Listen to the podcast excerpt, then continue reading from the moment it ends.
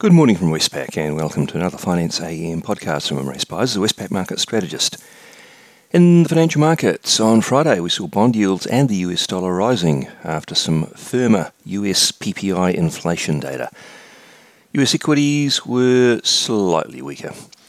In the currency markets, the U S dollar index closed up zero point three percent on the day, with all of the majors falling against the U S dollar. The Aussie fell from sixty-five thirty to sixty-four eighty-six and made a two-month low.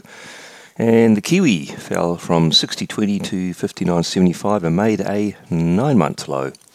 The Aussie Kiwi cross rose from one oh eight forty-five to one oh eight seventy-one.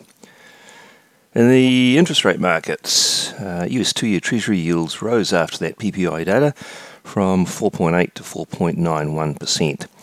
And the ten-year yield, it rose from four point oh eight to four point one seven percent.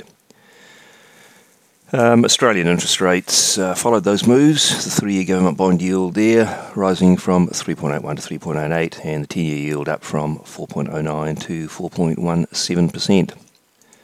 In the commodity markets, Brent crude oil rose zero point four percent to eighty-seven dollars, copper fell one point one percent, iron ore rose two point three percent to one hundred six dollars, and gold uh, roughly unchanged.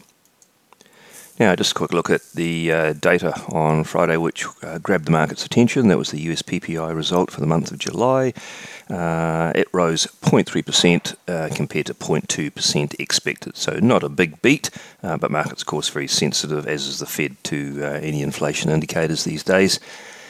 Uh, we did also have the Consumer Sentiment uh, survey from University of Michigan, which contained um, uh, the five to ten year ahead inflation expectations component.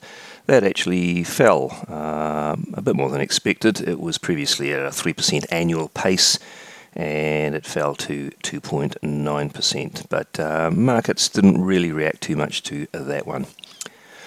On the day, what's out there could be market moving. Uh, there's not too much in the global calendar. New Zealand will have services, P M I and migration, but uh, these are not major market events. So I'll conclude there. Thank you for listening. I'll be back again same time tomorrow morning.